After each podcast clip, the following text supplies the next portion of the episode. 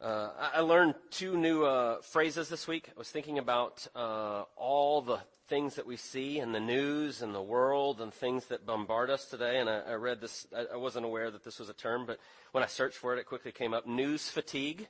I don't know if you've ever had news fatigue before, but you start to read the headlines and you start to see all the things and how discouraging and frustrating and all that stuff and how quickly that can just be. It, there's a fatigue that comes with that, with seeing that.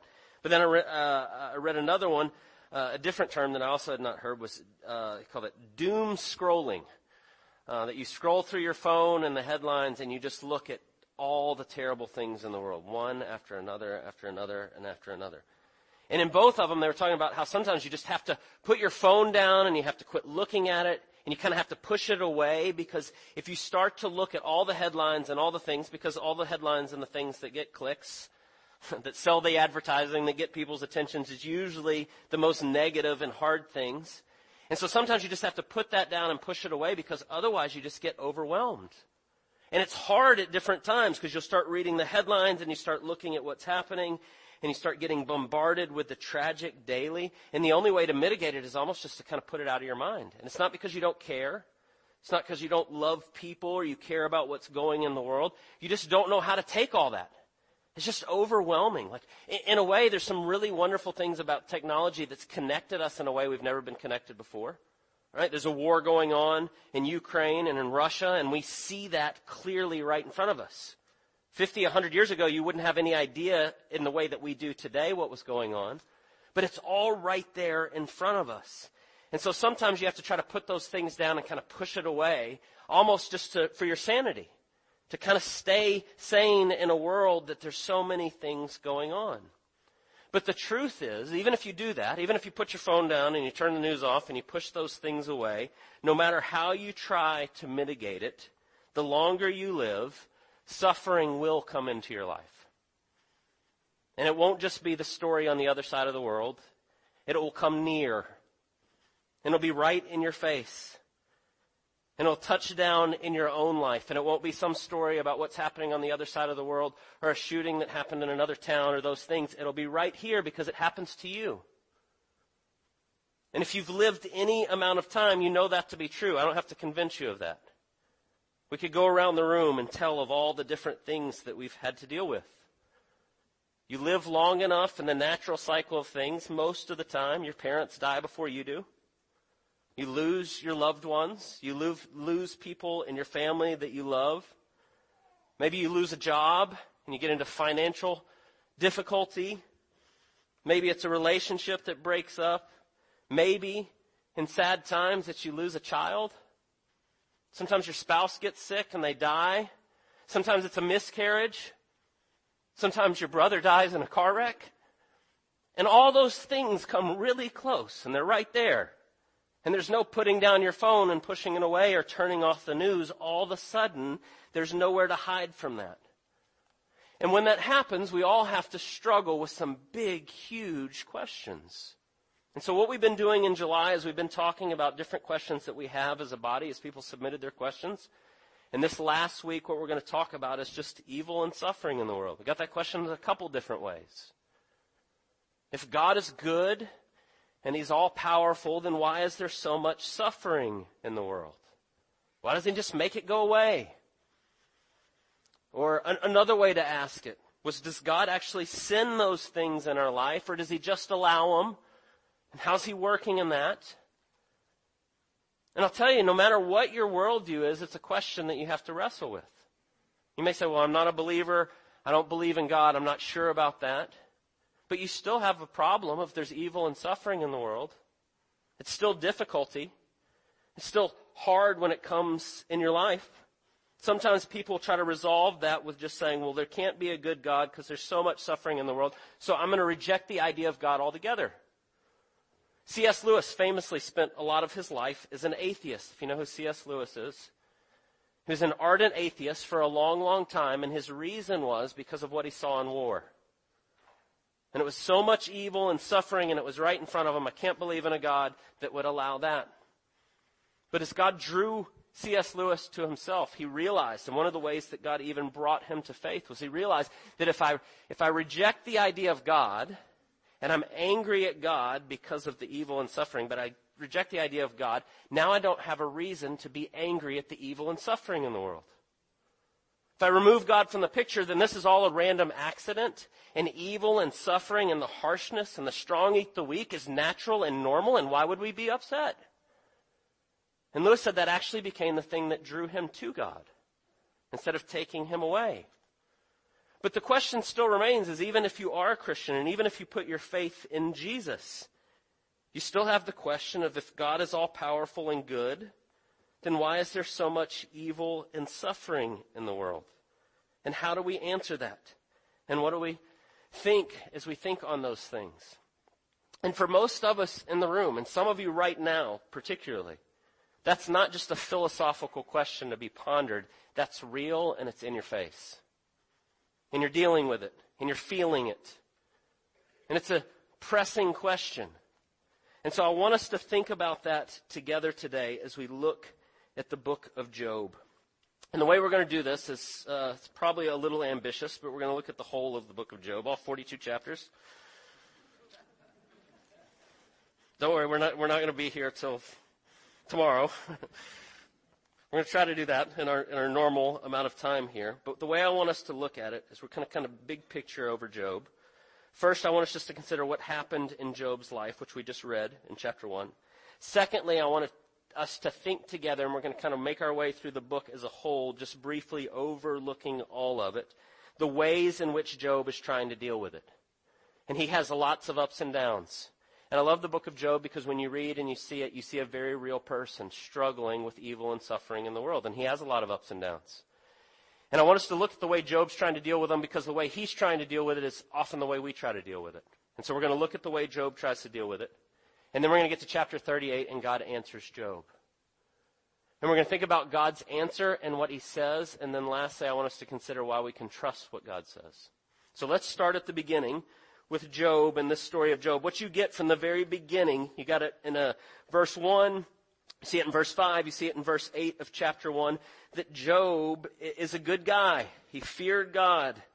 He turned away from evil. It even uses the term blameless and upright. In fact, that's the way God in verse 8 describes Job. He was a good guy. Now we talked about this a couple weeks ago because the Bible says no one is good, no not one, but then here it's saying he's upright and blameless. If you weren't here, we covered that question a few weeks ago. It doesn't mean that Job was perfect. It means that he was seeking to honor God in his life. When it talks about being blameless, he didn't lay blame but that is he would quickly confess his sin, repent. You see him doing that in uh, verse 5 as he's waking up early to pray over his family and his children and confess before God. And so it's not that Job was perfect, but he was a guy who was seeking to honor God in everything. And he was greatly blessed in his life. He has lots and lots of money, lots of uh, big house, all the things that go with it. And so Job is a very blessed man that seems to be a really good guy. But as the story goes, uh, Satan comes before the Lord and he attacks Job. God says to Satan in verse 8, Have you considered my servant Job? There is none like him on the earth, a blameless and upright man who fears God and turns away from evil. But Satan answered the Lord, Does Job fear God for no reason? Have you not put a hedge around him and his house and everything on every side? He blessed the works of his hands and his possessions and have increased in the land. He says, He's got it great. Of course he loves you. Of course he confesses you. Of course he does those things because you've made his life really easy. And so Satan does what Satan does. He accuses. And he says, if you took those things from Job, if you touched him at all, he would curse you to your face. And so God says to Job, okay, you can take some of those things from Job. You can't touch him, you can't kill him, but you can touch the things that he has. And so right there we have that question. Does God allow evil? Does he send evil? What is his part in it? And what we get in the book of Job is that God does allow it at different times. But I want to be real clear when we start to talk about what the Bible says and what it doesn't say. God never wills or does evil. Never has his genesis from him. He's not the one doing it.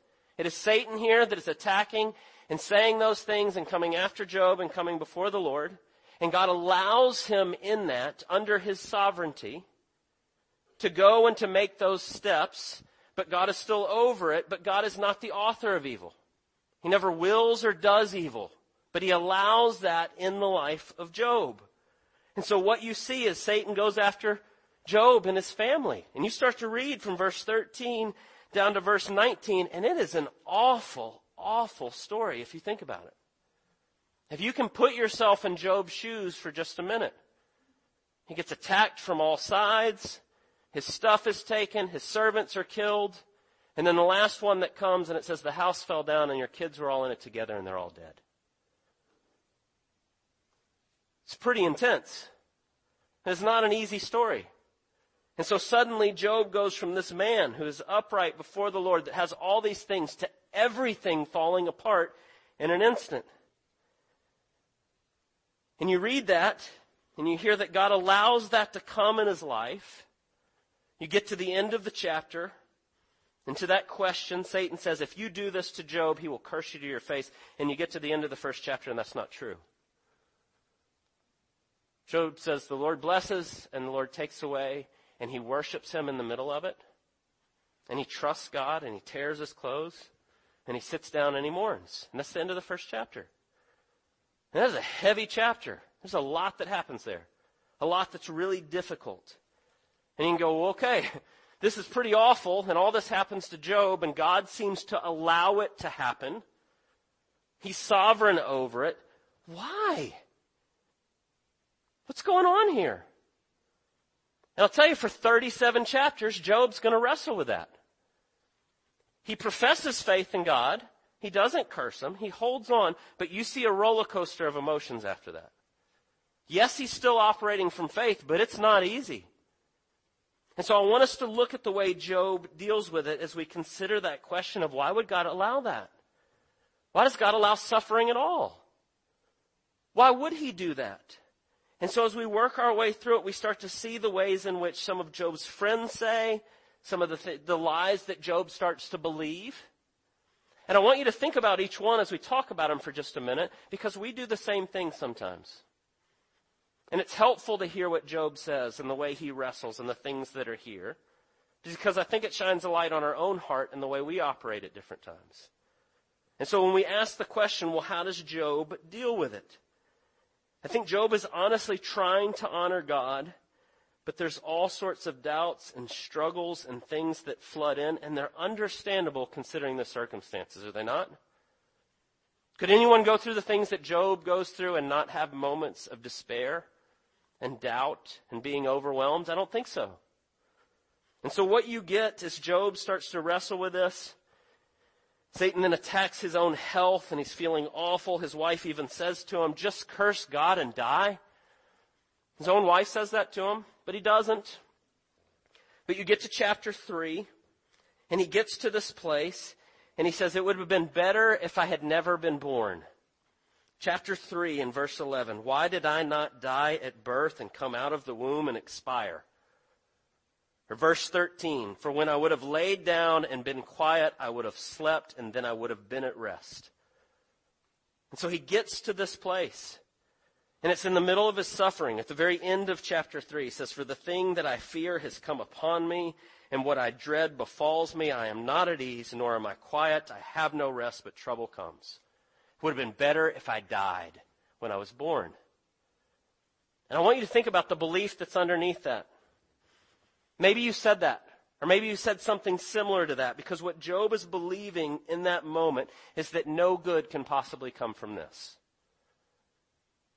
Right? The thing that I feared, my greatest fear in life has now come. My family is gone and all these things are taken. No good can come from this. And I don't know if you've ever said that. I've heard that at different times of people in the midst of their suffering say that very thing. No good can come from this. But I want you to really think about what we're saying when we say that. You are assuming omniscience when you say that. What do I mean when I say that? Omniscience is knowing all things. And you're beginning to assume omniscience when you get to that place. No good can come from this. What you're saying is, I know all the avenues in which this will resolve and all the things that will come in my life, and none of them will ever make up or put or redeem this situation. And that's what happens in the sinfulness of our heart. We take the place of God. The thing that we don't know, that only God knows, we place ourselves in His place and we say, no good can come from this. And if you've said that before though, I want to be real careful in the way I say that because I understand how you get there. I think all of us have felt something close to that, if not saying that very thing at different times in our life. Because when the pain is so close and it is so near and it is so fresh and it is so on you, it is really hard to feel like anything good will come from it. But that's the first thing you see with Job in chapter 3. But then his friends come and they start to talk to him and they start to kind of attack him in different ways. His friends trying to be helpful. You read through the book of Job. A lot of times not that helpful. They say a whole lot of things that are not real helpful when he's in the midst of his suffering and his struggling. But they come to him and they say things like, you must have done something really bad. Because God is letting you have it now and you must deserve it and there must be something there. And this suffering in your life is because of specific sin in your life. And they start to kind of attack him and come at him with that. That God's now punishing you and maybe in your life when difficult things have come, maybe you've thought that. Feels like God's punishing me now. Feel like He's out to get me. You start to replay your life and the things and sin and struggles you've had in your life and feel like God's now attacking you. And that can feel very real in the moment. And sometimes there is parts of consequences in your life because of your sin. Sin does have consequences.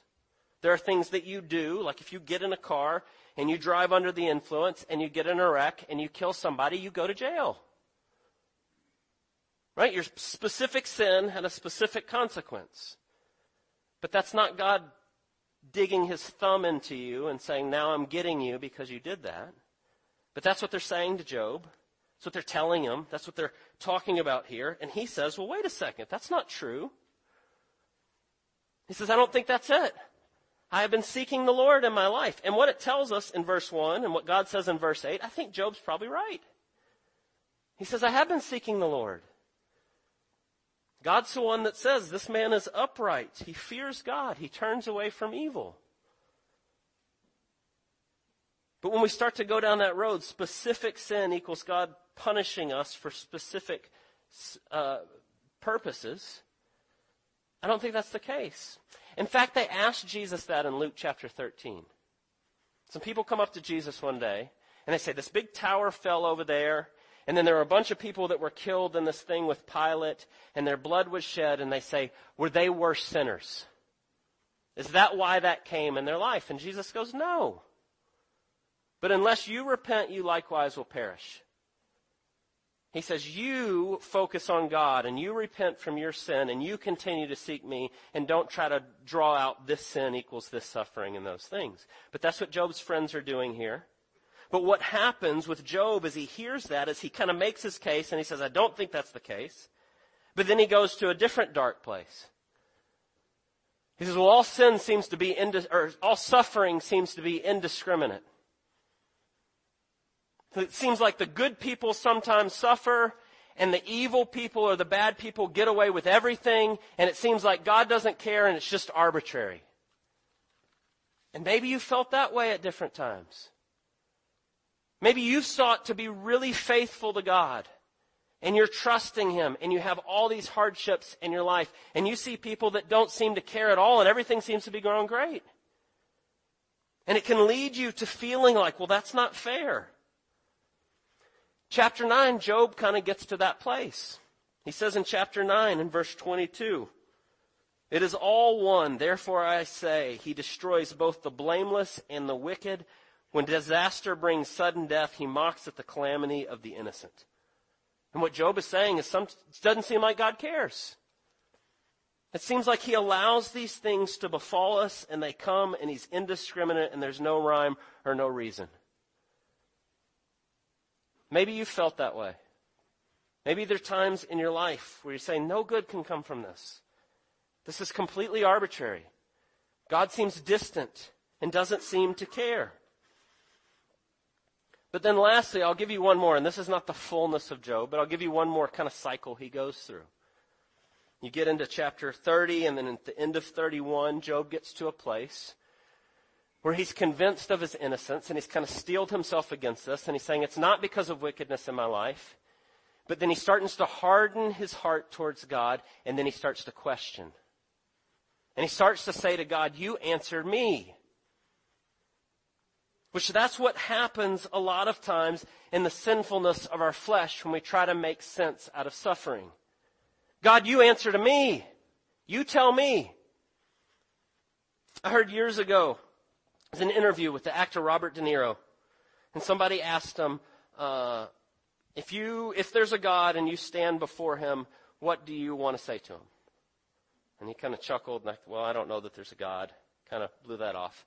He said, but if there is a God, and I do stand before him someday, he's going to have a lot of explaining to do. And I think what De Niro was saying was talking about the evil and suffering and the struggles and the pains and the hardships in life. But what he was saying is God's going to have to answer to me. And Job gets to that place in chapter 31. He gets to a place where he's so frustrated and he's so hurting and he's so in the midst of this and he can't see anything in his life that he thinks deserves this. And in chapter 1, or chapter 31 verse 35, he says, let the Almighty answer me. He says, I'm innocent. And why is it like this? And he starts to kind of point his finger back at God. And so you have all these different ways that Job starts to deal with these different things throughout the book. And I would just ask you at different times in your life, can you relate to where Job is in any of these? Maybe you can relate to all of them. Maybe you can relate to all of them and then some. Maybe there's some things that I haven't even mentioned that you go, this is where I am right now. And I want to say to you, I understand. We are finite creatures in the midst of it, and there's things beyond us, and sometimes it's really hard for us to understand the evil and suffering and the struggles and the hardship in the world. But when we go to things like it would have been better if I was never born, nothing good can come from this. Or we start to turn and act as if God answers to us. Or if you start to believe the lie that God doesn't care and He's unfair and He's harsh and He's exacting and He's arbitrary, all of those lead to a pretty dark place pretty quickly. And so Job cries out and he says this. His friend then speaks after that 32 to 37, says some good things, encourages him in different ways. But then we get to chapter 38 and God speaks. And in chapter 38, Verse 1 says, Then the Lord answered Job out of a whirlwind and said, Who is this that darkens counsel by words without knowledge? Dress for action like a man, and I will question you, and you make known to me. And then Job begins, or I'm sorry, God begins to question Job for four chapters. And he says a lot. He says a whole lot of things. And for the sake of time, for me to try to read through all four chapters and show you all that, I'm going to show you a video. It's a song that comes straight from the words of Job, of God's answer. Beginning of the song is, why is the world the way it is? And then God answers. And I think the combination of the words of the song and the images that are there help us see clearly God's answer. And I want us to watch it together. And then we'll wrap up with just what is it that God says and how we can trust Him. And so let's watch that together.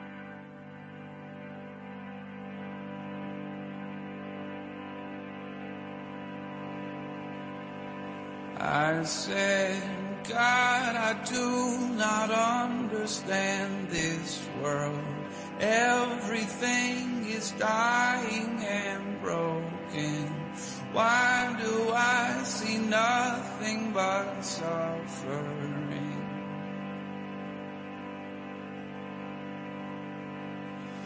God, I'm asking, could this be your plan? Sin has taken hold of this whole land. Will you not say anything else to me?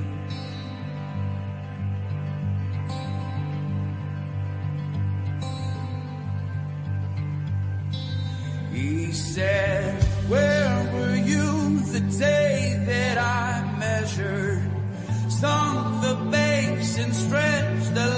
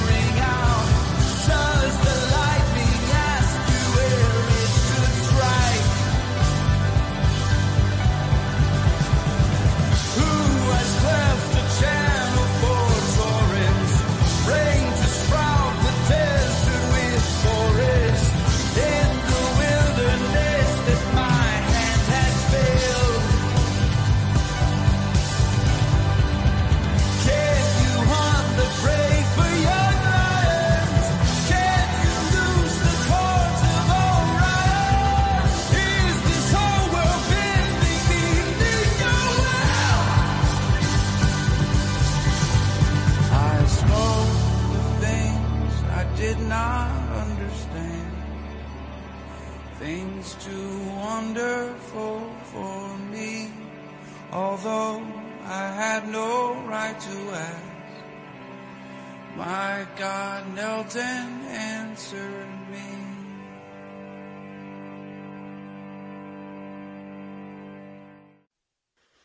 Do you get the idea?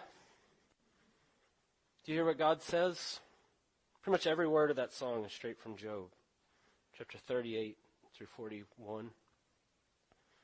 God says to Job, Where were you when I laid the foundation of the earth? Right? Job, in his assumed omniscience, that nothing good can come from this.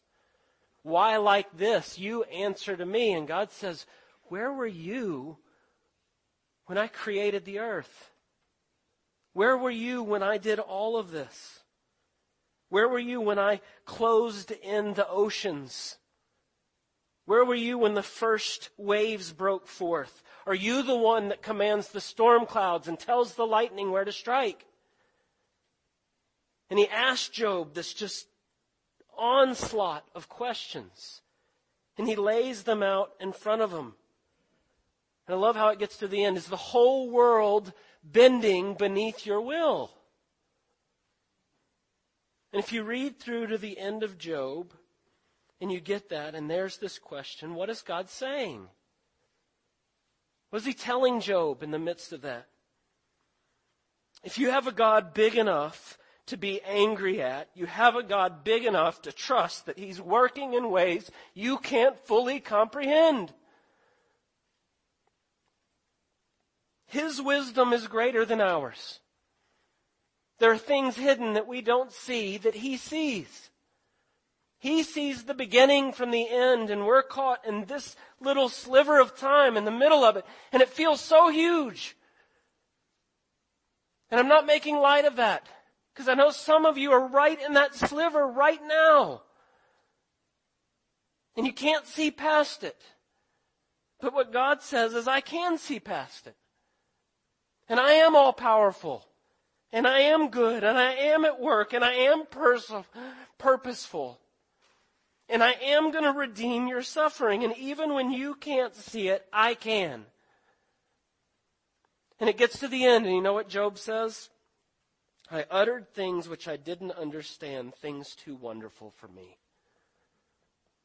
He repents. And he says, You're right, God. You know more than I do. And I'm going to trust you even when it's so hard and it's so difficult. And he continues to trust God. You get to the end of the book, and God restores Job and his family, and he gives him a new family and all these things. I'm going to tell you, read to the end of Job, and that doesn't mean that that happens that way for every single person throughout history. It doesn't. There's sometimes when a whole lot of things get taken away and then you die. So how can we trust God in the midst of all of that? I love that song because he says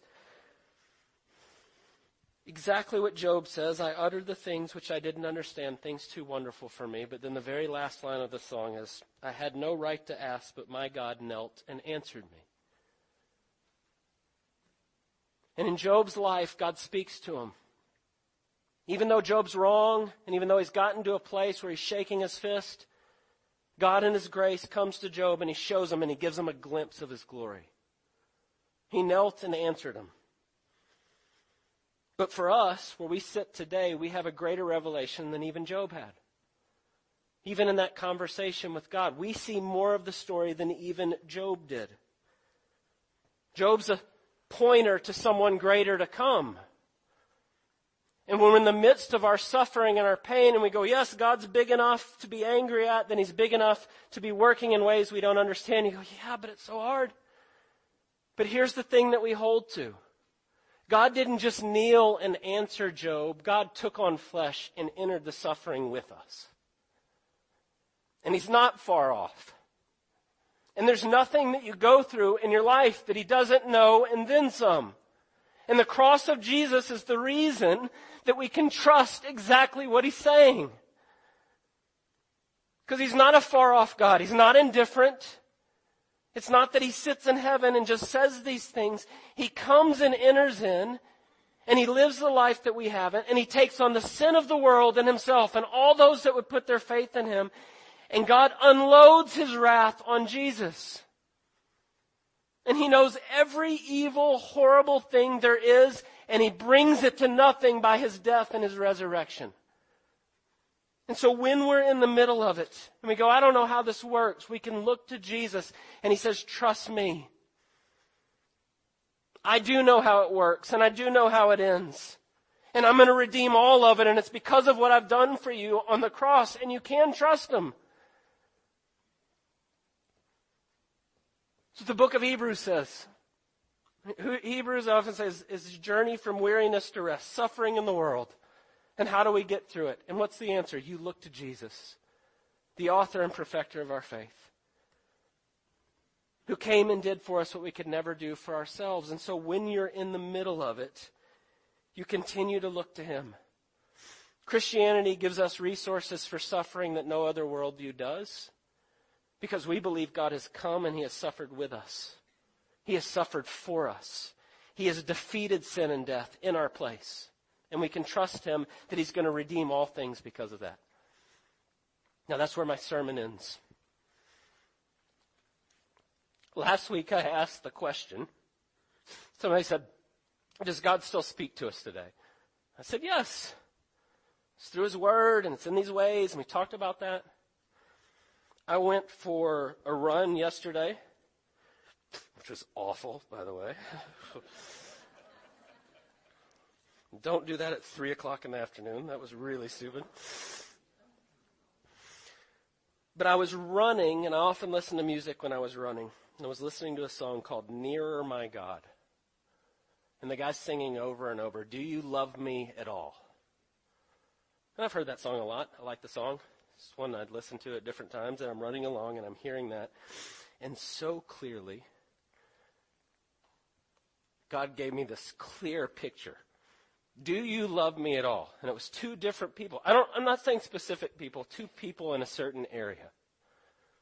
And it was the person who is saying to God, Do you love me at all because of the suffering in their life right now? Because of the things that are so hard, because of tragedy and hardship and struggle, and you feel that way. And the other one was a person who's struggling with relationships in their life, and they feel the same way. Do you love me at all? And I can say this that I feel like it is God saying it because what he said to me so clearly was just his word. It wasn't anything outside of it. I was running and I was thinking about that and I was praying about this sermon and who would hear it today. And there it was. And so I, I don't know who that is. I don't know if that's for you. Sometimes people come up after a sermon and go, did somebody tell you what was going on in my life? No. I don't know who it's for. But I feel like if I don't say it, I'm not being obedient to what God said to me yesterday. And what he said was Romans chapter 8. He who did not spare his own son, but gave him up for us, gave him up for us all, how will he not also graciously give us all things? Who shall bring any charge against God's elect? It is God who justifies. Who is to condemn? Christ Jesus is the one who died and more than that was raised who is it at the right hand of God who is interceding for us? Who shall separate us from the love of Christ? Shall tribulation or distress or persecution or famine or nakedness or danger or sword, as is written, For your sake we are being killed all the day long. We are regarded as sheep led to the slaughter. And then please hear this, verse 37, he says, In all these things we are more than conquerors through him who loved us.